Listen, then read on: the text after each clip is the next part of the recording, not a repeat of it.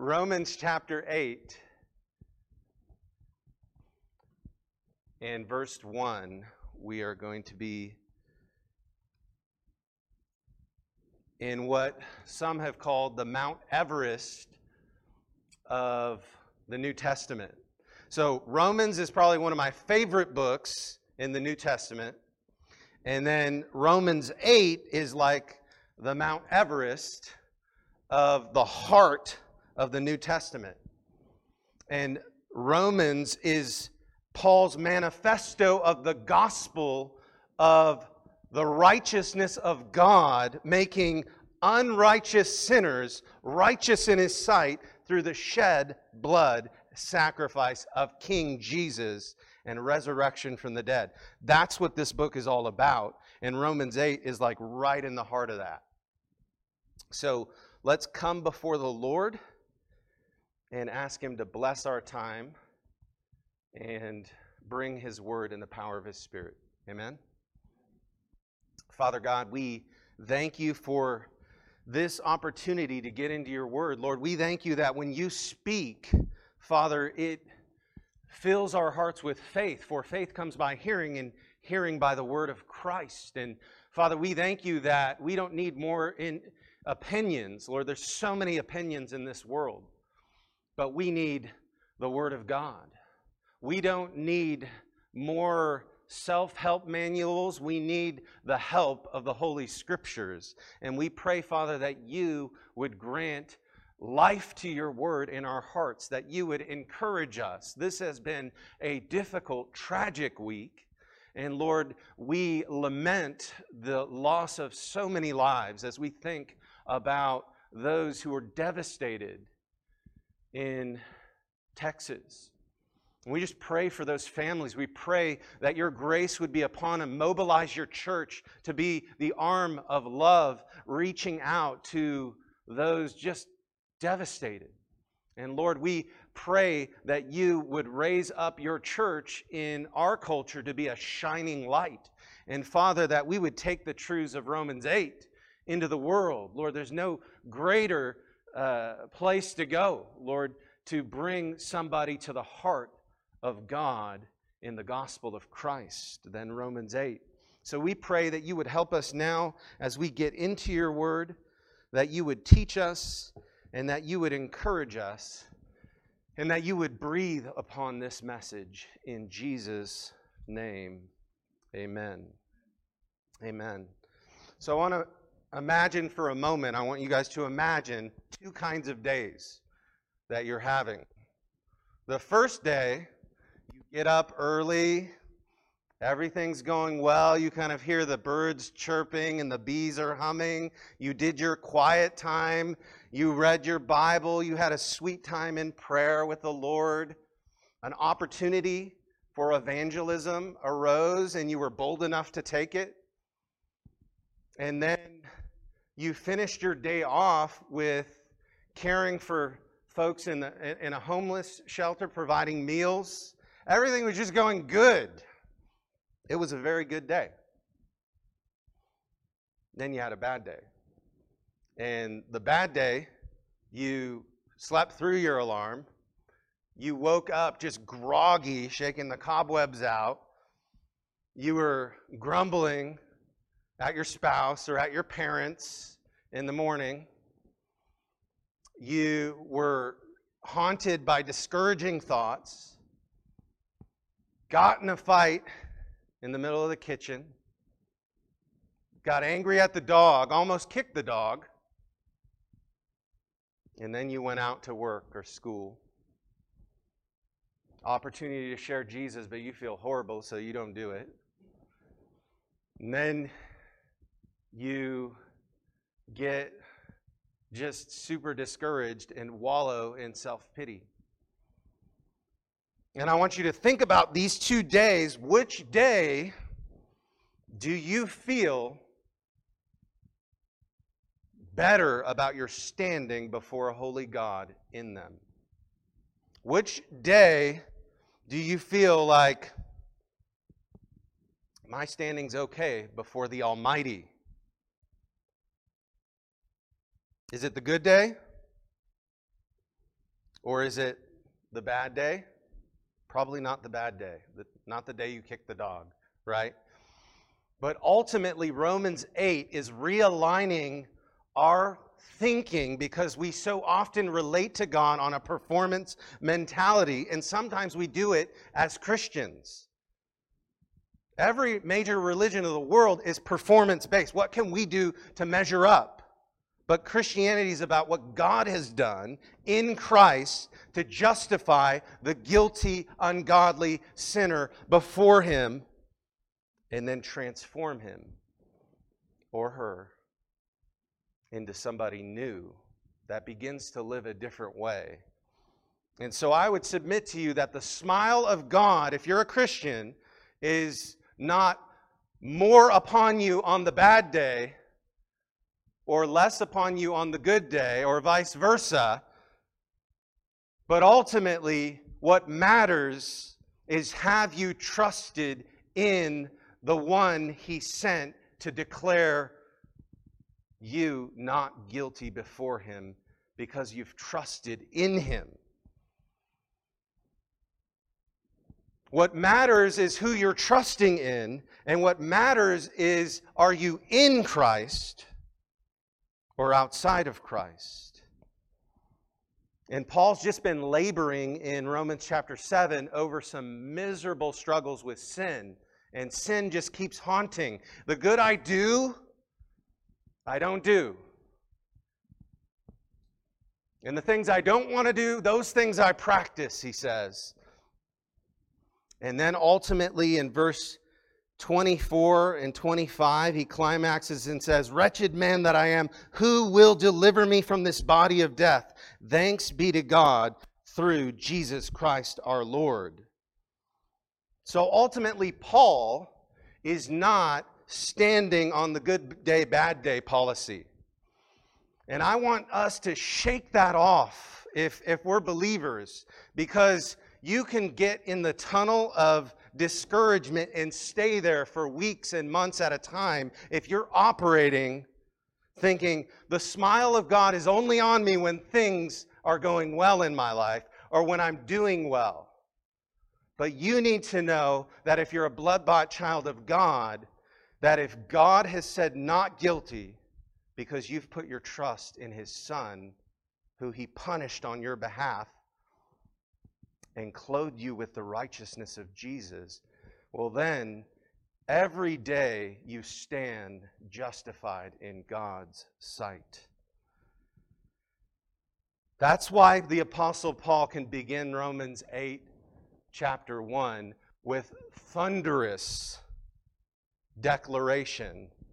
Look at it with me. Verse 1 There is therefore now no condemnation for those who are in Christ Jesus. Beloved, that's true of you if you're in Christ. For, verse 2, the law of the Spirit of life has set you free in Christ Jesus from the law of sin and death. For the, God has done what the law, weakened by the flesh, could not do by sending his own Son in the likeness of sinful flesh, and for sin, he condemned sin in the flesh in order that the righteous requirement of the law might be fulfilled in us who walk not according to the flesh, but according to the Spirit. That's why this is the Mount Everest of gospel hope. Because sinners as we are, saved by grace, on the final day when we stand before God, it will not be because of anything we've done in this world to merit salvation, that we get acceptance, but it will be because of what God did. Verse 3 reminds us in sending his own son in the likeness of sinful flesh, and for sin, he condemned sin in the flesh in order that the righteous requirement of the law might be filled, fulfilled in us. So, eternity before God is grounded on what you have done with King Jesus. And so whether you're having a good day or bad day, ultimately you look to God and His work when you think of how do I stand before my Lord today. Now, we're going to get, there's a whole nother message we're going to do on how this should produce godliness in your life. So if your question is, well, does that mean you just live any old way, any which way but loose? No, Paul's going to address that. But if you have been totally forgiven and you don't deserve it, and you've been declared not guilty when you are guilty, and you've been forgiven by his shed blood and righteousness, and you've been made new, and you're going to heaven, and before the throne of God, you will stand in Christ, and he will say, Enter into my joy on the last day. You better believe that's going to produce godliness in your life. And true Christianity is the death of all performance based justifying of ourselves before God. That's why Paul could say, There is therefore now no condemnation for those who are in Christ. Think about how it would revolutionize everything you do. If you lay hold and you bring into your heart and you drink deeply from the wellspring of your justification before God in Christ. And that all the saving blessings of God are yours by virtue of being in Christ, not because of how great we are, or how good we are, or our track record, or how good we're going to do in the future, but because of who He is. Is it any wonder that the Apostle Paul would say in Ephesians 6 put on the breastplate of righteousness. I mean, we're in, we're in a battle. We're in a spiritual battle. You're in a battle every day. You go out into the world, and the devil's after you. The lies of the world are bombarding you. The culture is trying to shape you. TV's trying to shape you. Media's trying to shape you. Political pundits trying to shape you. All sorts of things trying to shape your life. But if you let this verse and this passage shape your life, you are going to live a different way. And you put it on your heart, and it guards you. Because my righteousness is not my own. I'm clothed with the righteousness of another. And if you're in Jesus, God sees you in that righteousness my one defense, my righteousness. Oh God, how I need you. So, we're going to look at this passage and we're going to get help from the Apostle Paul, and we're going to see there's a problem of condemnation, there's a verdict of no condemnation, and there's a foundation to the no condemnation verdict. And then we're going to look at a few implications. So, point number one the problem of condemnation. Look at verse 1. It says, There is therefore now no condemnation for those who are in Christ Jesus. So the converse is true, right? Apart from Jesus, we're condemned, we're guilty as charged. And notice that little word, therefore, it's, it's, it's like embedded in that sentence to remind you that there's a whole argument proceeding this very verse. Paul is pointing back to what he's been saying throughout all the, the, the book of Romans. He's reminding us what he said in Romans chapter 5 and verse 12. Therefore, just as sin came into the world through one man, and death reigned through sin, so death spread to all men because all sinned. Condemnation. That was last week's message, right? We, we looked at like one sin infected the whole world. One sin brought about all the stuff that we see today. And then we're infected with it and we start living in that, those ways. And sin is, is, is got a hold of us. And, and, and, and we're born ultimately in sin. So that's why you don't have to teach kids how to sin. They learn it all by themselves. That's why you can't just educate people out of immorality. You can't just educate somebody out of sin or sinfulness. They need to be born again. They need to be saved. They need to be brought from death to life. And so we're guilty in Adam, and then we do our own sinning on top of that. Romans chapters 1 through 3 make the strongest case in the Bible that we have all sinned and we stand guilty before God. All have sinned and fallen short of the glory of God. And that idea of sin is missing the mark. There's a target that God designed for you to live and flourish as a human being in this world, and sin is deviating from that. It's missing it. It's missing it in how we, we live. It's missing it in how we live in our relationships, how we value people, how we think about things. It's missing it. And we've fallen short of giving glory to God. And that's why Romans chapter 3 and verse 19 and 20 just sum up what all our attempts to try to live on our own look like.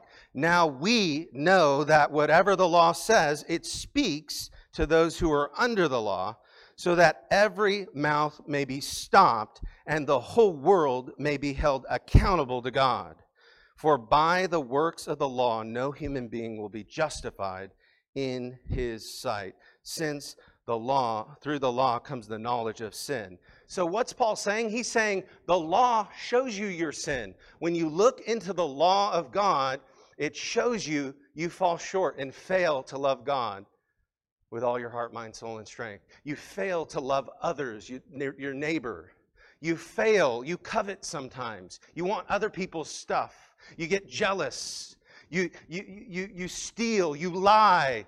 You gossip. You backbite. There's all these things that we do, and it, we can't, it's like we can't help ourselves. It's just flowing out of our hearts. And the Bible says it's because sin came through one man and it spread to all of us, and then it infected us. And so we're all condemned and we all stand guilty in both Adam's sin and our own sins. Listen to it again in Romans 5:18. Therefore, as one trespass led to condemnation for all men, so one act of righteousness leads to justification and life for all men. One act condemnation, Oh, but glorious gospel truth, and we're getting to it. We'll get to it. One act of righteousness will lead to justification for all who trust in Jesus. So we have to feel that weight of no con, or, uh, of condemnation before we're going to get excited about no condemnation in Christ. And what does it mean to be condemned?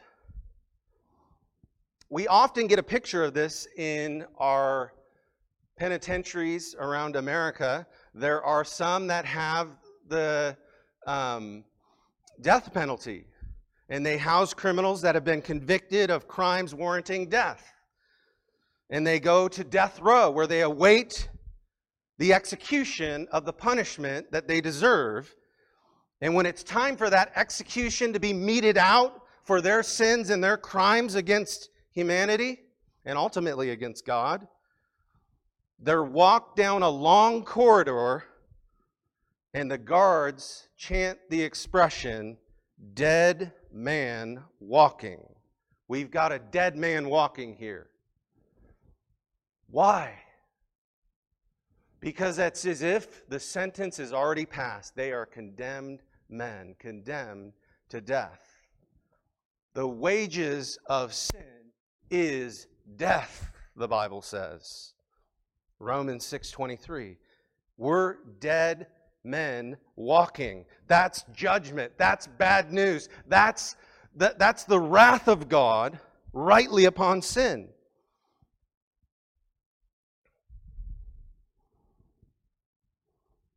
So, how can we have hope to be set free from the condemnation we rightly deserve before God. How can we have hope? It's not going to be more good days than bad days. It's not going to be, I'm just going to do good days from here on out and I'll be good. It's not going to be a religious ritual or a signing of a commitment card. It's going to be something altogether you cannot do and God must do for you. Point number two the verdict of no condemnation in Christ. Look at it. It's, it's like from all of that discouragement and condemnation, Paul says in Romans 8, or verse 1, there is therefore now no condemnation for those who are in Christ Jesus. There's not a shred of condemnation. There's zero condemnation. There's no wrath for the child of God. Only a smile upon you. Yes, there's fatherly discipline when we sin. Yes, there's correction, there's instruction, but the smile of God is upon you. And you're no longer operating under that death sentence. But you're one who's been brought from death to life because of Jesus. And that's powerful news. It's as if he's saying to you, you can walk out of Alcatraz now. The Alcatraz of condemnation and guilt, you're free. Sin's dominion and stranglehold has been broken. Look at verse 2, if you would. Verse 2 says, What? For the law of the Spirit of life has set you free in Christ Jesus from the law of sin and death. So, this is a description of the justified life. This is a description of what God did when He declared you not guilty. He set you free from the bondage of sin and death, He set you free from condemnation. And maybe you're in here today and you feel so imprisoned, so in bondage, so without hope, so feeling the anger and wrath of God is upon you. And I want to encourage you that there's hope for you to hear the no condemnation verdict in Christ. There is always room for a guilty sinner to come to Jesus. He will cast out nobody who comes to him. But who is it who hears the not guilty verdict? Who is it ultimately who hears this not guilty verdict? Who's the one who, who, who, who hears it? Verse 1 says, There is no condemnation for those who are in Christ Jesus. You've got to be in Christ Jesus. Friends, are you in Christ Jesus? What does it mean to be in Christ Jesus? It means to be, it's union language. You are in Him and He is in you. You're joined, you're united. All that uh, Jesus is for you, you have because you're in Him. Perhaps the closest thing we have to this is, is marriage, right? When, when you're united to somebody in marriage, like I'm united to my wife, everything I have is hers. Everything I own is hers. We're one flesh, the Bible says. We're so intimately connected. We're so united. We're, so, we're in such a union that what I have belongs to her and what she has belongs to me. We're one. And that's what it means to be in Christ. You have become one with King Jesus. You've been united to him. That's why the gospel is a picture of, or marriage is a picture of the gospel. Husbands, love your wife as Christ loved the church. Wives, submit to your husbands as the church submits to Christ. Why? Because it's a picture of the gospel, it's a picture of the union. And, and, and listen, King Jesus laid himself out on a cross to die, to bear the wrath you deserve, so that all the blessings and righteousness and righteous life that he has are now yours in him. And as long as you're in him, the smile of God is perpetually on you. So you have that bad day and you beat it back with Romans 8 1. There is therefore now no condemnation for those who are in Christ. We do not have to be in perpetual self condemnation because he said no condemnation in Christ. What a glorious reality! And it is a way better deal to be united to the King of Kings, who said, The meek shall inherit the earth. Why? Because they're in Him. He gives you everything. If, if, if later in Romans 8 32, it says, If God did not spare His own Son, but gave Him up for us all, how will He not freely give us with Christ everything we need? Well, you know how that happens? You know how that happens in your soul? The Spirit of life, verse 2 the Spirit of life has set you free from the law or the power. That, that, that word law means more power there. The power of sin and death. The Spirit of God, the Spirit of life, the life giving Spirit comes into your life opens your eyes, liberates your heart, you believe the gospel, and you're plunged or you're plucked out of darkness into light. You're plucked out of condemnation into no condemnation. You're plucked out of guiltiness into being totally pardoned from all your sins. That's what Jesus does for you if you're in Christ. A pardon from sin and a peace that endures. Well, it also means that if you're not in Christ, you're outside of Christ. You're outside of those blessings. If you're not in Christ, it's not no condemnation, but only condemnation. It's not pardon, but you're guilty. It's not the, the, the, the blessings of saving grace, but the wrath of God's just judgment upon you. So, this verse means also the opposite of those who are outside of Christ don't experience this. It's sobering, it's a reminder of the glory of the gospel.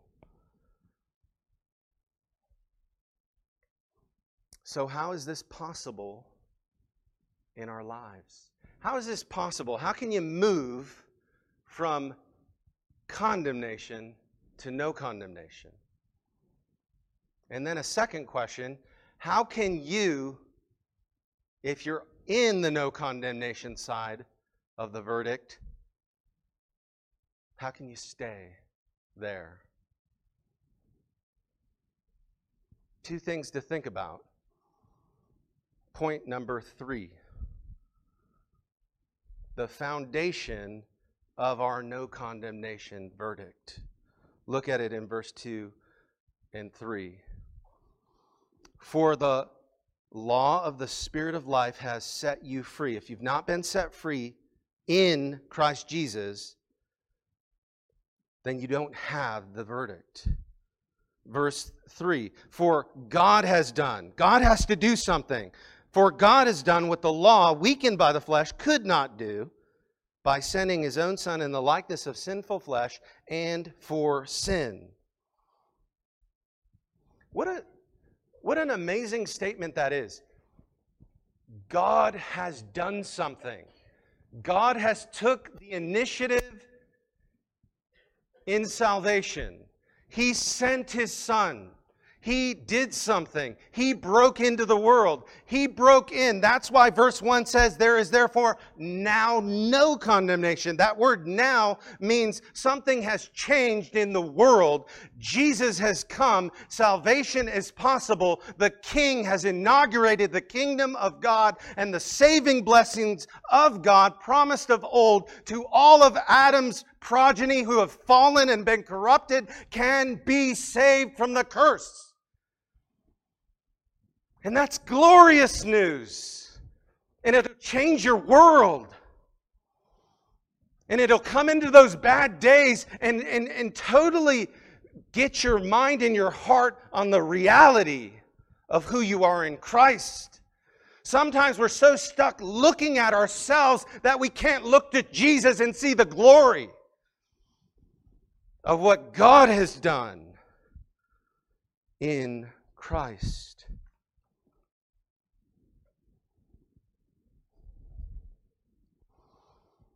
Jesus paid it all, all to him I owe.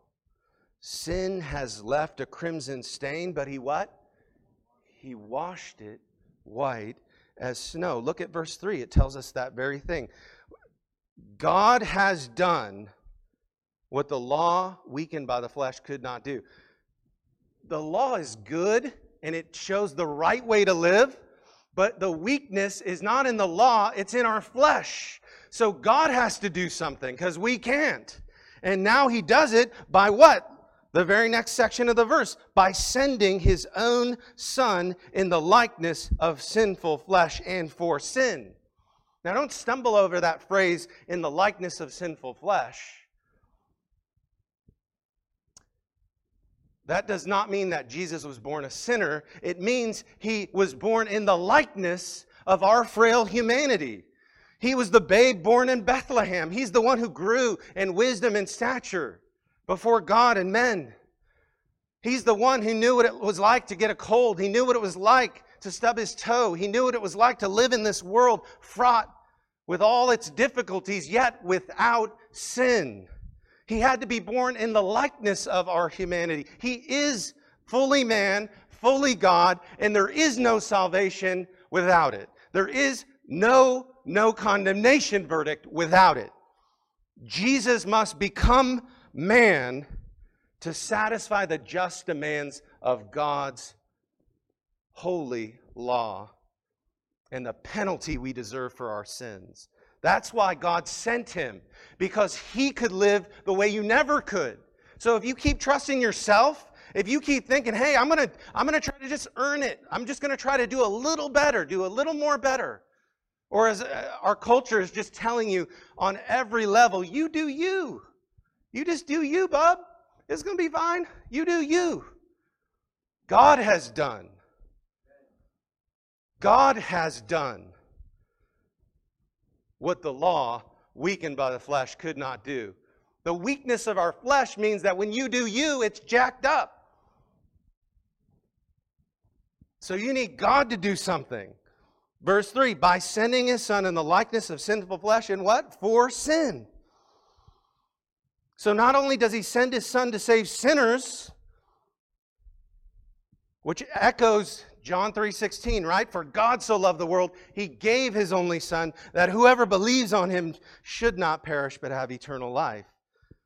But God sends his son born of woman to live the life of total joyful obedience before God. He lives as the second Adam. He does what Adam failed to do in the garden. He's the second Adam. That's what that chapter, Romans 5, is all about. It's about what Jesus did. The one man brought sin into the world, the other man brings righteousness because he died on a cross and his perfect life was laid bare his blood was shed, and there's no cleansing of your sin apart from it. There's no bringing you out from under the grip of condemnation without this king, without this savior, without the second Adam coming in and doing what only he could do.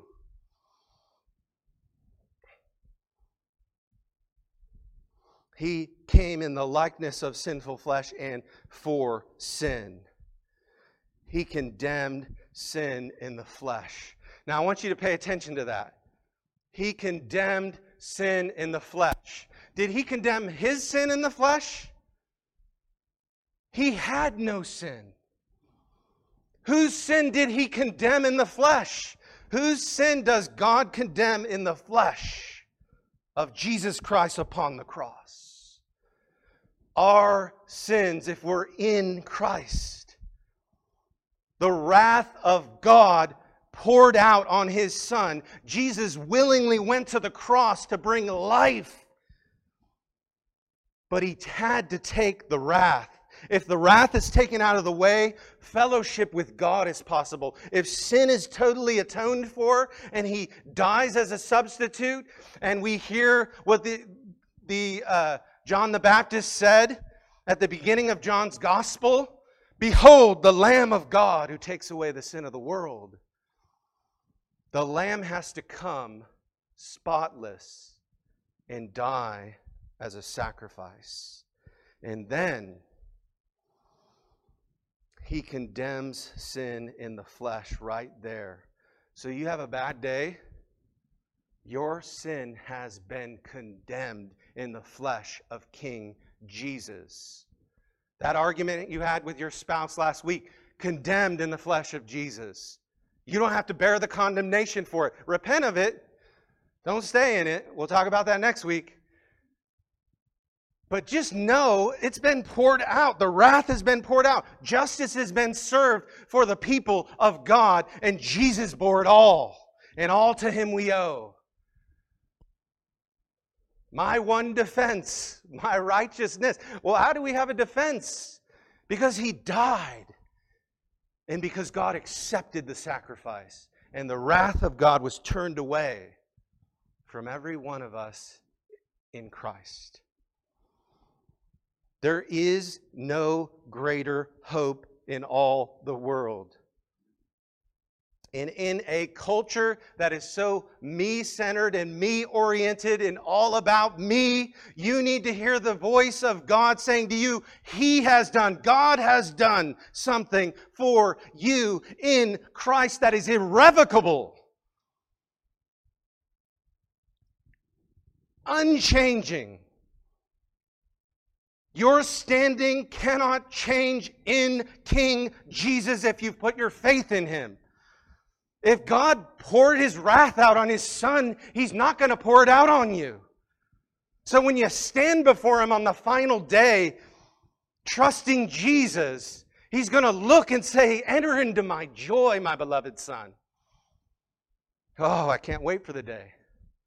And I want it to shape every other day I have in this world. I want it to shape the, the next 10 billion years. I want every one of us to have the gospel of justification by faith and this no condemnation verdict hanging over us so we live so radically different in this world and we herald this message to the world. Because apart from Jesus, condemnation looms and reigns and prison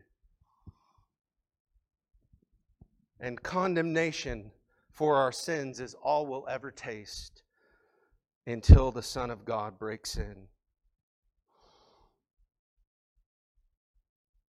Verse 4 reminds us what happened to us with Jesus' work on the cross. In order that Jesus condemns sin in the flesh, in order that the righteous requirement of the law might be fulfilled in you. So it's one thing to get a pardon from God. I forgive you of all your sins. That's pardon. But are you righteous? You're still sinful. Well, we need this in order that. If there is no in order that, coming from the cross work of Jesus, and as you put your trust in Him, this in order that has to break into your life. So when you trust Jesus, it's in order that the righteous requirement of the law of God is fulfilled in who? In us. Because we're in Christ. There's union. There's, there's that union language. So everything that Jesus is has been credited to our account. And that's glorious news on the last day.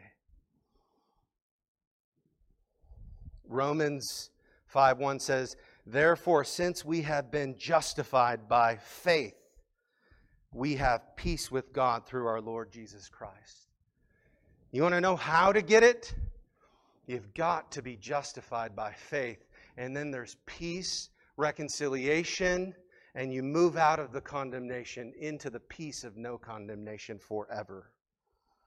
And that's how you can be in heaven because you're covered in the righteousness of Jesus, glorified forever. You can stand before God, even though you were a rebel sinner, you've been made right. So, quickly and briefly, implications for your life. I mean, if there weren't already a thousand implications that we could make of this passage in our lives, I just want to think of a couple briefly. Number one, we have already said and reminded ourselves that there is not an ounce or shred of condemnation left in God's justice wrath tank to be poured out on us. Jesus absorbed it all. So if you ever think God is wrathful towards you as a Christian, you need to beat that thought in the face with Romans 8:1. No condemnation in Christ. Jesus paid it all. And if he's justified you, it doesn't matter what the enemy will bring at you, whatever condemning thoughts he spews at you, and he does it all the time. You really call yourself a Christian? Look how you did that. Good one. You think you're a good dad? You have failed miserably. You think you're a good daughter or son? You're never going to measure up. He brings the arrows into our lives. And Romans 8 1 is like a shield you hold up in faith, knowing my God has made satisfaction for me, and no wrath will come upon me. Who I am is in Christ. And let the accusations come, they'll fall to the ground on the last day.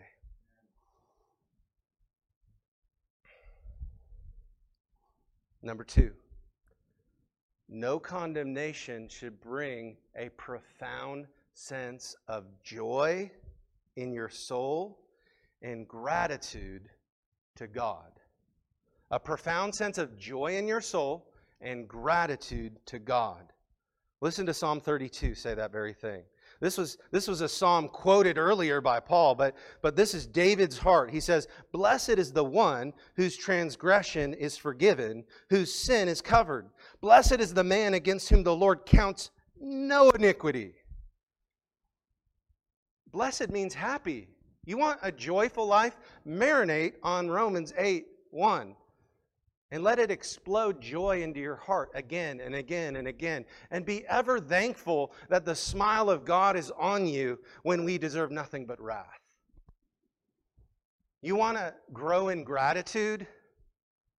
Spend your time in Romans chapter 8. If you're an ungrateful person, a bitter person, a person who's always just sees the, the negative side of everything, ultimately, you need to drink deeply from this passage because there's so much to be thankful for if we're in Christ.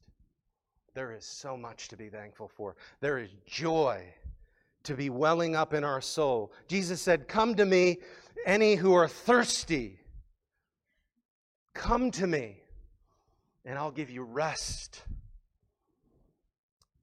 He'll give you joy. He'll give you peace. So, thanksgiving and joy just overflow in a life that's understanding what Jesus has done. And lastly, this is all next week, but I'll say it just so we know it. If you really understood Romans chapter 8, verse 1, there is therefore now no condemnation in Christ. Do you think that's a license to live any way you want? Or would it motivate the soul to live for God in a grateful obedience? Would it motivate our souls to just, I want to honor God. I want to give my life to God. I want to give my time and energy to God. I want to shake off this American dream sort of ideal and I want to commit my life to God until I go to meet Him. And so that might show up in some of the ways we order our life, spend our time, use our money and our resources and our talents.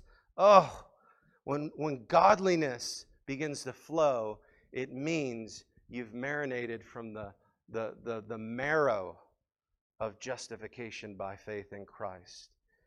And you know exactly what it means to come out from under the guilt and the condemnation that you rightly deserve.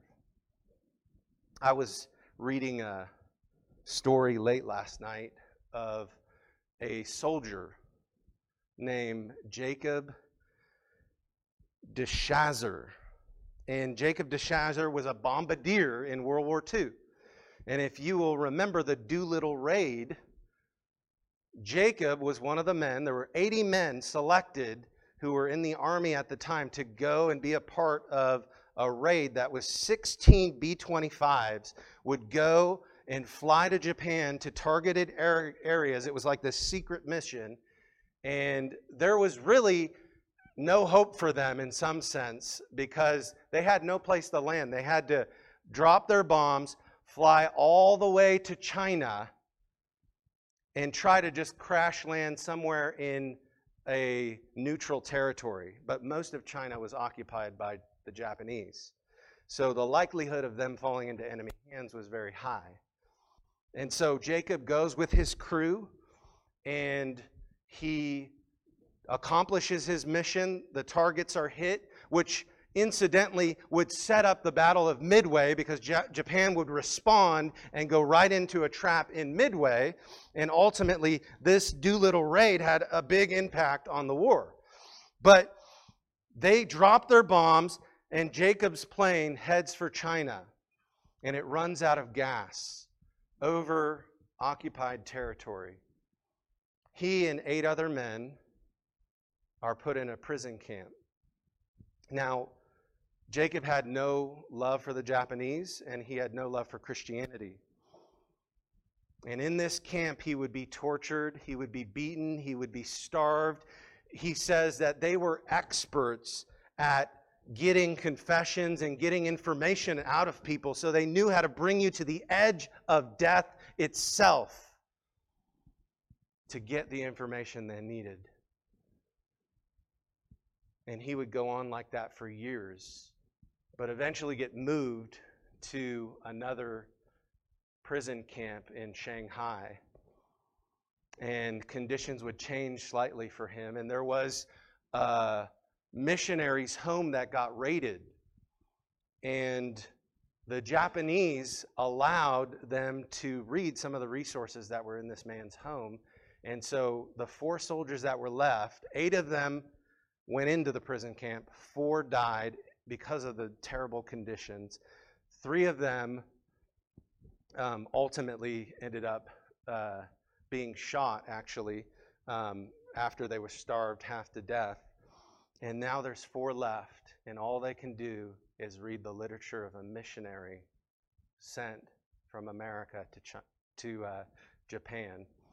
And so what happens is each of them get a turn to read the Bible for three weeks. And Jacob gets his chance. And he reads the Bible from cover to cover. And he had such a loathing for the Japanese. He had a loathing for his prisoner. He just wanted to kill them. And all of a sudden, he starts reading the Bible. And I want you to hear his words because it's a picture of a man who went from condemnation to no condemnation by reading God's Word.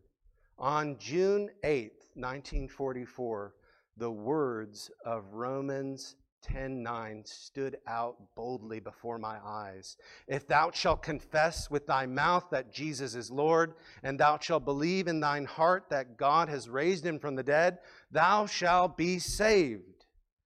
And in that very moment, God gave me grace to confess my sins to him, and he forgave me and saved me for Jesus' sake, even as later I was found I found that his word promises so clearly in John 1 9.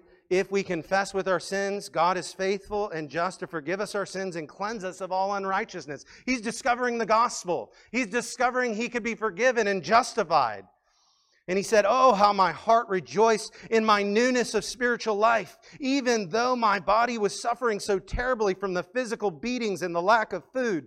But suddenly I discovered that God had given me new spiritual eyes, and that I looked at the Japanese officers and guards who had starved and beaten me and my companions so cruelly, and I found my bitter hatred for them being changed into loving pity. And I read in my Bible that while those who crucified Jesus on the cross had beaten him and spit upon him before he was nailed to the cross. He tenderly prayed for them in that moment of excruciating suffering Father, forgive them, for they know not what they do. And now, from the depths of my heart, I prayed for God to forgive my torturers. He was a man gripped by hatred. He gets saved. He gets justified before God. He, he experiences the no condemnation verdict, and love begins to flow out of his life and replace the hatred that you would expect. He would hate these men, and he begins to love them, and he gets released a few years later at the end of the war, and he goes back a missionary to Japan and plants a church in the very city he bombed and the gospel goes forward. And he had leaflets he would hand out of his story, and one Japanese leader and commander would get saved and become a witness for Jesus himself to his own people. And the effects of Jacob DeShazer, the effects of his no condemnation verdict on that day on Jan- uh, in 1944 had a ripple effect and I pray that that very ripple effect would be happening. Think of all the lives represented in this room who are honoring King Jesus and what would happen if we sent the ripple effect throughout the world. That Jesus Christ is Lord and He saves sinners and He justifies the ungodly, and all who come to Him He will by no means cast out. Beloved, no condemnation leads to new obedience in Christ. Let's pray. Father, we thank you for this great word. We thank you for this great text, Lord, that there's no condemnation for us in Christ. That all the blessings of Jesus have been given to us, and, and we rejoice in them. We thank you for them, and we praise you for them. And I pray, God, that you would seal the work of this word on our hearts. And if we feel that we are discouraged so often, Lord, may we beat back the discouragement with the glorious truths of Romans chapter 8. Help us in Jesus' name. Amen.